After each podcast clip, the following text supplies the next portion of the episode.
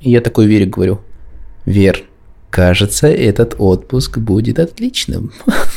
Смотри, он идет сам. Проходит, короче, минута, и Лева говорит, пап, хочу на ручки.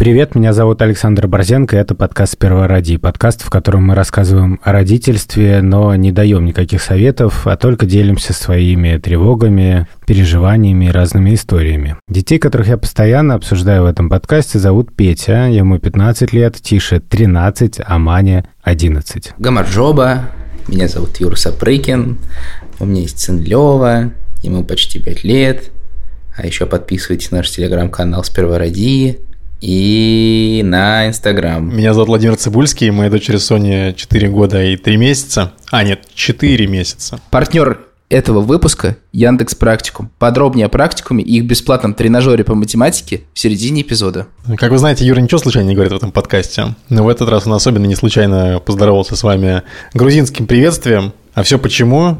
Потому что сразу после нас с Борзенко в Грузии оказался Юра и также сидит там с похмельем, я думаю, после вчерашнего. Как вы помните, в нашем подкасте, а, когда кто-то из ведущих напивается, то обычно детям это объясняется тем, что папа устал.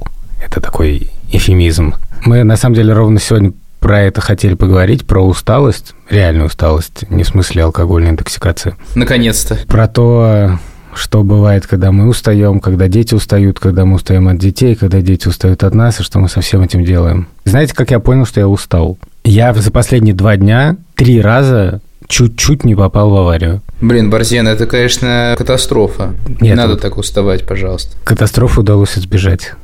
Ты чуть не попал в аварию как автолюбитель? Как автолюбитель, да. Как автоледи. Автоджентльмен. Как автоджентльмен юный. Но вообще это была такая классическая ситуация, что мы с детьми утром, я их будил в школу. Кстати, не поссорились мы. Дети встали вовремя более-менее. Мы очень весело ехали, что-то обсуждали шоу, которое мы сейчас тише смотрим. И я выезжал с парковки и просто не, не посмотрел в зеркало выезжая с парковки. И в меня чуть не впендюрил сзади машины. Чтобы вы понимали, такого вообще со мной никогда не бывает. И потом еще я там, типа, поехал куда-то по трамвайным рельсам, не туда. В общем, не знаю, куда я поехал, но навстречу мне поехал трамвай. Меня это ужасно смутило. И еще все сигналили и показывали мне кулаком, типа. И потом я просто там, типа, подъезжаю к основной дороге и тоже выезжаю, не посмотрев. Я получил права, когда тише было месяц, типа. Я 13 лет за рулем. Это, ну, не просто так, я так обычно не делаю. И кроме того, дети уезжали на две недели, сейчас приехали, и я все это время жил один. Я, безусловно, скучал, но суть в том, что мы в первый же день типа поссорились из-за школы, и после вот этого утра, когда надо будить детей в школу, у меня было ощущение, что я устал больше, чем за предыдущие две недели интенсивной работы. Короче, я устал настолько, что психотерапевту звонил мой карман. Мне перезвонит мой психотерапевт и говорит, «Э, Александр, вы звонили? Я понял, что это мой карман позвонил психотерапевту. А тебе не кажется, что твоя усталость совпала с приездом детей? Или обострилась, так скажем? Да я не знаю. Может, обострилась. Мне кажется, что твой организм находился в каком-то состоянии. В смысле, ты занимался работой, и light-light, и потом так, опа, дети, и тут скачок. Ну, может быть, да. Понятно, что все иногда устают, но я просто впечатлило, что у этого появились такие проявления, как то, что вот, типа, я плохо стал водить машину. Да, это впечатляет. И вообще, на самом деле, я, конечно, не терапевт, но звоночек тревожный, как по мне. Какой у тебя план по поводу этого всего? Сегодня утром я говорил Шуре, что, типа, хорошо бы нам куда-то поехать, но я думал, Скорее про весну. Давай так, до весны 5 месяцев. Ты очень сильно устанешь за это время. Мы, в общем, довольно спонтанно купили билеты в Тбилиси, чтобы повидаться с нашими друзьями. Где-то за день до поездки Вера такая, блин, а Лёва же не будет в сад ходить. В общем, приехали мы, значит, в путешествие. Я забыл, как путешествовать вообще с детьми. Поначалу все было великолепно Мы впервые проходили границу по израильским паспортам. Ну, как ощущение? Ощущение прикольное, потому что ты ни с кем не говоришь, ты просто перекладываешь паспорт, перед тобой есть такой кружочек. Там был очень смешной момент, мы вообще с Верой очень ржали. Короче, я подхожу с паспортом, значит, прикладываю. И там не срабатывает. Ну, в смысле, просто крутится, крутится, и створки не открываются. Меня не пропускают. И там крутится, крутится, такой, типа, не получается. Там уже женщина подходит какая-то, давайте я вам помогу. Я прохожу. Потом Лева за мной тоже типа стоит, стоит, ничего не выходит. В итоге он тоже проходит. Вот, а Вера просто прикладывает ее просто за секунду. Мы стали шутить про процент еврейской крови. Потому что у нас есть известная история про то, что Вера подарила мне тест генотека, я, значит, плюнул в баночку и оказался, это вообще как бы на 100% русским. Что? Я узкий! Но с другой стороны, у меня сейчас подруга сдала тест генотека, у нее тоже было 8% русский, а потом мне сейчас обновили результаты, прислали новый, сказ... выяснилось, что он 98% украинка. Хм. Не надо никуда плевать ни в какую в баночку, просто, не знаю, поговорите с родителями. Надо плюнуть в лицо просто тем, кто эти тесты делает. Я, кстати говоря, на 6% фин. А вы знаете этот анекдот Том Сойер англичанин, а Геккельбери фин?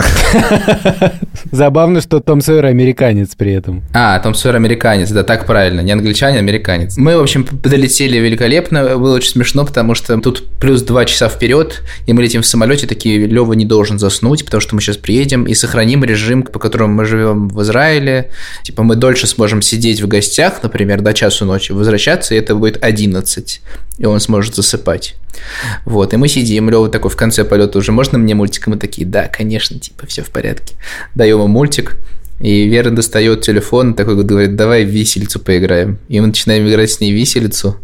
Просто играем три минуты, поворачиваемся, и Лева просто такой... Устал. На кресле, да. Понятно, что у него было потом ужасное настроение. И тут мы думаем, значит, как мы будем перемещаться под Тбилиси? Мы не взяли ни коляску впервые, и мы не взяли самокат. Потому что у нас был горшок. И, значит, мы вышли гулять, встретились с друзьями, идем, идем. И я такой Вере говорю, Вер, кажется, этот отпуск будет отличным. Смотри, он идет сам. Проходит, короче, минута, и Лева говорит, пап, хочу на ручки. Короче, я его беру на руки и не отпускаю весь проспект Руставель. Ну, понятно, что, типа, ты начинаешь уставать, когда у тебя кто-то на руках сидит, у меня начинает там болеть спина, а, начинаешь нервничать. На улице холодно, я говорю Леве, Лев, давай мы оденемся. Он такой, нет. В конце уже, типа, когда мы там гуляем где-то час, я его несу на руках, его начинает жестко трясти. И, короче, я просто замечаю, что мы в какой-то момент оказываемся на лесенке какого-то магазина а, в старом городе. Лева рыдает жесткими слезами, потому что он не хочет одеваться, и он кричит, я хочу, чтобы мне было холодно. Я хочу, чтобы мне было холодно. Короче, очень жестко кричит. И так проходит еще час. И получается, что я типа где-то полтора часа несу его на руках или два. Час он рыдает. И все это, типа, предвещало словами, блин, это будет отличный отпуск. Я, типа, думаю в какой-то момент, вот я его держу на руках, он плачет, и у нас с ним типа договор. Я говорю, я тебя возьму на руки только тогда, когда ты оденешься. И у нас просто на почве этого вспыхнул какой-то адский конфликт. И тут я думаю, мне выбрать типа здоровье спины моей, типа физическое здоровье, или выбрать моральное здоровье. В смысле, то есть эмоциональные состояния. В смысле, нести его и тоже прекратить это. Короче, и я пытаюсь в этом в балансе, типа, что, что мне вот, типа, тащить его или мне спорить с ним. Но это как опять, типа, к истории про сладкое, но мы просто сидим и сремся. Я не понимаю, типа, как балансировать, и в конце просто я дико устаю, я буквально, типа, несу его на руках, и у меня просто такая слезка капает. Такая просто одинокая слеза у меня с усталости просто такая. А, блин, черт, я больше не могу. Сейчас я сижу достаточно уставший тоже, потому что мы провели полных три дня вместе, и бывают моменты исключительного счастья. Мы вчера, например, первую половину дня провели с ним в зоопарке, и это было просто потрясающе, потому что он, во-первых, прекрасно себя вел, шел сам, и мы делали просто все вещи на свете. Мы покатались на колесе обозрения, сходили в комнату смеха, покатались на лодках, попрыгали на батуте, посмотрели животных, поели мороженое, и это был просто лучший день. Но сегодня было опять плохо. У меня довольно специфическая усталость, она отличается от обычной усталости и от того, что я раньше испытывал. У меня ковид и, видимо, постковид. Это выглядит так. Если раньше я мог работать целый день условно, то теперь я просто как бабушка. У меня бабушка, короче, раньше, ну, когда она жива была, час поделает на кухне и такая, все, все, мне надо лечь. И я не понимал, как бы, что это такое вообще. Вот у меня сегодня было три встречи с утра, по моему времени в 6, в 7 и в 8. После них я такой, типа, я просто сейчас лягу и умру. я реально просто лег и провалялся, типа, полчаса. И такой, так, отлично, ладно, теперь уже скоро подкаст. И вот это, типа, знаешь, э, усталость, которая накатывает очень быстро, она дико тебя бесит, дико демотивирует и дико тебя, короче, делает бесполезным человеком в своих собственных глазах. И я от этого очень страдаю. Сегодня мы рассказываем про Яндекс Практикум, а вернее про классную и полезную штуку, которую они сделали. Это бесплатный тренажер, где можно повторить школьную программу, а еще освежить в памяти базовые математические навыки или заново их пройти. В общем, навыки, которые понадобятся в любой цифровой профессии. Мне кажется, это очень круто, потому что я, например, иногда дико комплексую, когда понимаю, что чего-то не просто не помню школьной математики, а даже, кажется, не знаю. Я, например, плохо учил математику по каким-то, мне кажется, обстоятельствам, не связанным с качеством моего мозга. И сейчас мне иногда хочется к этому вернуться. И я, наверное, попробую тренажер. У меня были очень сложные отношения с математикой. И я безумно жалею, что не решал задачки, потому что это было так весело, но я в какой-то момент просто очень много пропустил, чего-то не делал домашнюю работу. Но сейчас я жалею просто потому, что математика хорошо развивает память, а у меня память фиговая, поэтому я бы с удовольствием попытался это вернуть. К тому же сейчас еще Лева подрастет, надо будет с ним заниматься, а я знаю мало. Тренажер состоит из модулей. У них разный уровень сложности. Сюда входят числа, дроби, алгебра. Есть уровень сложнее. Там множество и логика, комбинаторика, теория вероятностей. Честно говоря, думаю, что не все взрослые, честно говоря, разбираются, что такое комбинаторика и теория вероятностей. Внутри модулей есть текст теорий, всякие интерактивные объяснения и еще 1600 задач с автоматической проверкой. И еще он тебе может показывать, как пошагово решались эти задачи. Это на самом деле то, чего не хватало в учебниках э, в школе. Знаешь, ты смотришь ответ такой, типа, ну ответ ты знаешь, но что к этому привело, совсем не знаешь. Там можно сразу пройти все темы уроки. Можно проходить по порядку, а можно выбрать какую-то тему, которая кажется самой интересной или самой непонятной, или вдруг она вам сейчас очень важна. Но в самом начале лучше пройти входной тест, чтобы определить, с какого модуля лучше начать. Я, честно говоря, боюсь проходить этот тест, но я постараюсь. Не переживай. А, можно начать, как только вы закончите слушать этот подкаст. Прямо по ссылке в описании переходите и тренируйтесь вместе с Яндекс Практикум. Яндекс Практикум! Практикум! Яндекс! Борзин, я хотел сказать про твою усталость, что на терапии, короче, у меня была такая, типа, тоже ситуация. Она говорит, а вы как бы берете, типа, себе там какой-нибудь отгул, там, если вот вы чувствуете, что что-то, типа, идет не так. Я такой, конечно. Она говорит, нет, когда это не обусловлено, условно говоря, медицинской необходимостью. Я такой, а, не, нет, тогда не беру, короче. Мне кажется, что вот эти звоночки, на самом деле, довольно хорошо было бы замечать. И мне кажется, что, ну, я очень плохо это умею, например, делать. Я пока вот совсем уже без сил не свалюсь, мне сложно такое приметить. Еще главное себе решить, типа, вот этот день, типа, я не работаю. Мне вот, по крайней мере, все время сложно, типа, такое решить, потому что ты целый день не в контексте, и потом, типа, ты уже потерян, и уже все мимо тебя, и тебе нужно все нагонять. Вот это меня бесит часто. Поэтому я еще часто отказываюсь так делать. Не, на самом деле я вчера взял day как раз. Я утром поехал на Манглсалу. Это такое очень красивое место в Риге. Взял мотыля и поехал на Мангальсалу. Я люблю рыбалку. У меня, знаете, у меня главный признак глобальной усталости – это то, что я перестал практически интересоваться птицами. О, нет, это, вот это реально уже жестко. Господи, у Борзенко какие-то жесткие звонки, короче, он там… Да, да, да. Не звонки, а насвистывание.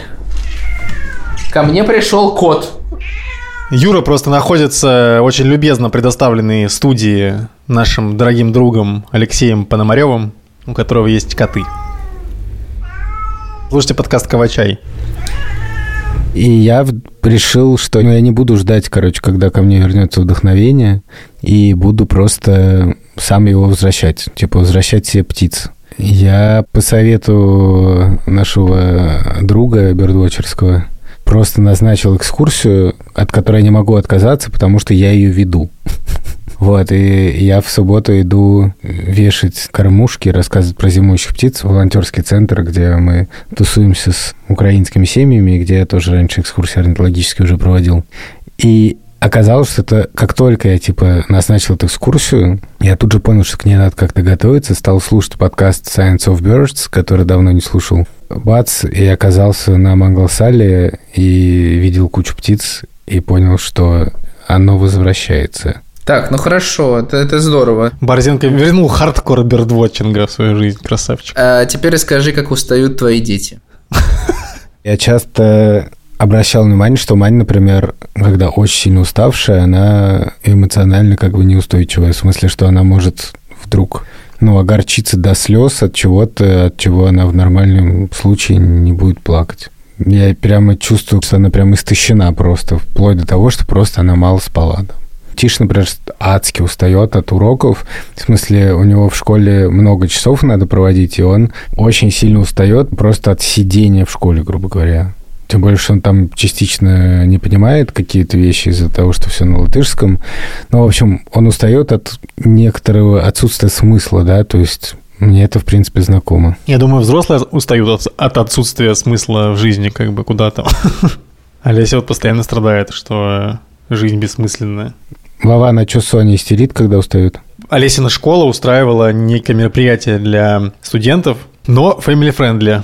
И там показывали «Тайну Коко». А это, если что, великий мульт. Это мультик, которым ты рыдаешь очень долго в конце, я помню. Это. Да, я, у, меня, у меня вчера тоже, да, на, Меня просто на, рвет слезами. в конце. Вот, и мы, значит, решили с Соней показать этот мультик. Там просто было все помещение забито людьми, которые ели пиццу и орали. И в это время шел мультик. Но потом, не слава богу, съели пиццу и свалили, и мы остались там буквально в пятером с Соней. И, в общем, мы возвращаемся домой, и как бы моя идея была, что мы сейчас быстренько ляжем спать. А мне нужно было срочно лечь спать, потому что мне нужно было встать в 4 утра реально. А Соне просто все не так. На улице был самокат. Соня обязательно хотела отнести его домой. Мы говорили, нет, Соня просто орала. Ладно, договорились на то, что она занесет его просто в холл. Договорились. Потом мы начинаем подниматься на лифте. Соня просто ложится на пол на лифте. И пока она лежит, Олеся нажимает кнопку. А обычно Соня нажимает кнопку. Соня устраивает прямо на полу скандал по поводу того, что не она нажала эту кнопку. Я не знаю, мне кажется, у 95% родителей, э, если нажимает на кнопку кто-то другой, то это просто срач. Я помню, что мы однажды куда-то очень торопились, и я вышел и нажал на кнопку, и Вера такая за мной выходит, а за ней Лева идет, он такая, ты чего сделал, блин? Ты, блин, вообще, господи, ё-моё, нам конец! Никогда не нажимайте на кнопки перед детьми, никогда не думайте даже. Если у вас нет детей, а кто-то идет рядом с детьми, не жмите на кнопки. Короче, да, и значит, потом мы заходим домой, Соня продолжает реветь, теперь уже на тему того, что давай спустимся обратно на первый этаж, чтобы она могла нажать на кнопку, и мы поднялись. Мы такие, да нет, уже все, типа, пришли домой, потом я вижу, что мусор не выкинут. Говорю, во, крутая идея, давай, я возьму мусор, мы с тобой спустимся на нулевой этаж, и типа ты там нажмешь на кнопку. Соня продолжает лежать в коридоре на полу и орать «Я хочу на первый этаж! Я не хочу на нулевой!» Блин, лучшее просто. Сонь, ты топ. Мне нравится, что Соня как бы знает, чего она хочет. Вот это реально, короче. Я вот ее дико уважаю за это. Знаешь, что, Вован? Мне кажется, что усталость детская начинается с э, сознания, чего хочет ребенок. Все это явно происходит от усталости, потому что как бы уже типа времени на самом деле позже, чем мы должны ложиться. Плюс мы все время это типа шли пешком, то есть много сил потратили. И короче, мы с ней спускаемся, выходим на улицу, Господи, там был такой момент. Мы просто выходим из подъезда два шага, и Соня говорит, я не хочу дальше идти. До баков мусорных идти, типа, 20 шагов рядом. И, значит, я такой, ну, постой здесь, типа, я пойду выкину мусор. И, значит, Соня остается, типа, стоять, как бы. Вернее, она продолжает медленно идти, я быстро иду, короче, выкидываю этот мешок, уже возвращаюсь и просто слышу. Вот, я бедный, беззащитный ребенок. Что? плетется, как бы плачет а, по этой темноте. Такая, у, я бедный, беззащитный ребенок.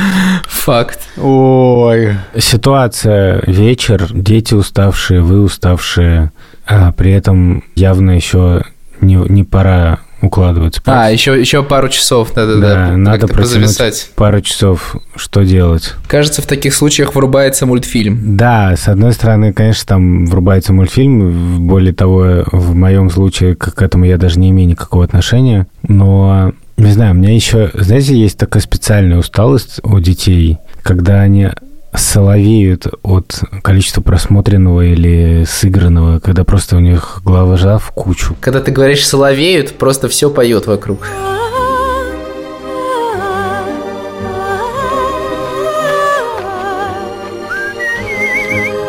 Ну, обычно Лева просто такой переваливается на спину и такой...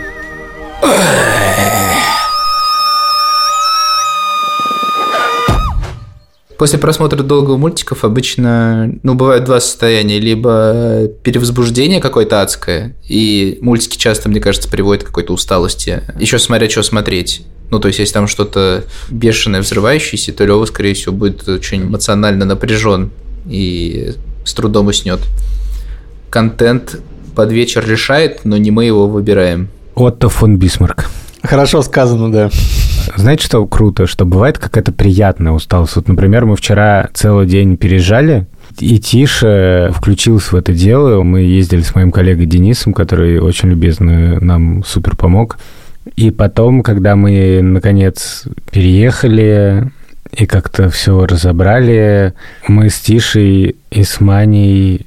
Шура к нам не присоединилась, хотя она максимально вложилась в переезд. Мы просто улеглись на диван и смотрели шоу Alone. А это шоу выживальщиков, там типа 10 человек, которые разбросаны поодиночке в арктической Канаде, и они эксперты по выживанию, и кто последний с- сходит Блин, с надо так с ведущими сперва родить сделать. Слушай, они просто ждут на выживание вообще, типа, как без ограничения времени? Да, без ограничения времени они могут выживать с помощью 10 предметов по их собственному выбору, но это типа примитивный предмет. То есть они могут не могут взять с собой ружье, они могут взять с собой лук и стрелы там. Вот. Они не могут взять с собой спиннинг, но могут взять леску и крючки. Блин, они же там могут умереть. Да, да, там бывают довольно жесткие ре- ситуации, ну, как и в нашей жизни с пятью детьми, Вован. Шоу с пятью детьми я не называл бы Alone. Я бы сказал, что Alone — это громко сказано. И мы очень сильно потели на это шоу, и на все смотрим глазами выживальщиков теперь. А что они там делают э, вообще? В основном то же, что и мы, отцы пятерых детей. Просто пытаются выжить. Там есть пингвины? В Канаде? Откуда в Канаде пингвины? Ты не знаю. Вдруг есть.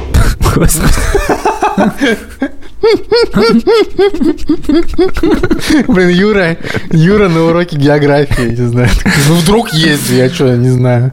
Кстати, чтобы знать, существуют ли в Канаде пингвины или нет, как они живут, и вообще, что происходит с пингвинами и с другими животными, пожалуйста, слушайте самый классный подкаст, который называется «Полтора землекопа», в котором дети звонят Илье Колмановскому, такой популяризатор науки, очень классный, и он рассказывает им про совершенно необыкновенные вещи, которые вы точно пропустили в школе. Ну, либо вы слушали в школе, но они уже со временем исследования этих вещей сильно изменились, и у Ильи Колмановского самая последняя информация об этом. Слушайте подкаст «Полтора землекопа» на всех платформах. Да, в общем, я много использую лайфхаков из этого шоу. Например, я вообще как-то по-другому стал смотреть на еду. Вот, потому что они там едят кишки кролика и такие, так, ну на сегодня хватит калорий. И там еще все время субтитры с какими-то научными данными о том, сколько людям нужно, жиров, углеводов там. И они там едят, ну, реально довольно мало. И когда ты, у тебя не очень много еды, то тебе нужно рассчитывать, не затратишь ли ты больше энергии на поиск еды, чем, собственно говоря, ты получишь энергии из этой еды. Ну, в общем, мы все время с Тишей про это говорим, обсуждаем, какие взяли бы мы с собой предметы. Блин, Я- деле прикольное шоу вообще, потому что это напоминает мне Робинзона Круза. Ладно, Борзин, расскажи какой-нибудь самый главный лайфхак, который ты узнал из этого шоу, чтобы в нашем подкасте было что-нибудь полезное. Ну, я, во-первых, узнал, как ставить сеть, если ловишь из-под льда. В смысле, это возможно? Да, надо прорубить две лунки, привязать к сеть к жерди деревянной, опустить эту жерть в одну лунку и пропихнуть ее и поймать во второй и вытащить. Ну, если серьезно, то мне кажется, что самый полезный лайфхак в том, что нужно очень внимательно думать, как ты тратишь свою энергию. Мне очень понравился там чувак, который собирал ягоды. И он собирал ягоды, как ленивец из фильма «Зверополис». И он это делал не случайно. Он говорил, что не нужно бегать, короче, между кустами, потому что мне важно не тратить энергию. Он просто ложится и очень методично обдирает один кустик, в том числе для того, чтобы не тратить слишком много энергии. В общем, мой любимый чувак там в какой-то момент понял, что у него там есть какой-то запас еды, ему нужно подождать, когда сработают ловушки, они там ставят всякие примитивные ловушки. Там еще важно кукуху сохранить, да, потому что ты в полной изоляции находишься один. Вот, и это одна из самых главных проблем. Он, в общем, сделал себе карты из каких-то щепочек и раскладывал у себя в укрытии пасьянс, типа целый день, чисто чтобы не тратить энергию, но чтобы сохранить кукуху. Мне это просто поразило даже. Блин, отлично, я сейчас займусь тогда этим. Блин, я думаю, это хорошее времяпрепровождение. Что мы бы взяли с собой? Я уже однажды Тише задавал этот вопрос, э, когда ему было лет семь, и он увлекался флорболом. Я бы сказал три предмета. Он сказал, я бы взял клюшку, тебя и еще одну клюшку, типа для флорбола. О, это так миленько. Да, а Маня сказала, а мячик ты не хочешь взять? Можно кокосом играть. Я бы взял топор, теплый спальник, возможно, пилу, хотя есть сомнения по этому поводу, парашютную эту самую стропу. Зачем тебе парашютная стропа? Чего ты взял парашютную стропу и топор? Мне очень много не нужно. Какие вещи меня интересуют, да? Топ-топ-3 Александра Бороденко. А спички? Нет, там это, это называется эфир и стержень. Ну, типа такие... Ну, я понял. Из выбивать. Котелок, одна штука, универсальный такой. Чтобы варить там макароны с тефтелями. Рыболовная принадлежность, ну, типа сетку там все такое. Проволоку для ловушек. Ну и вас с Вованом.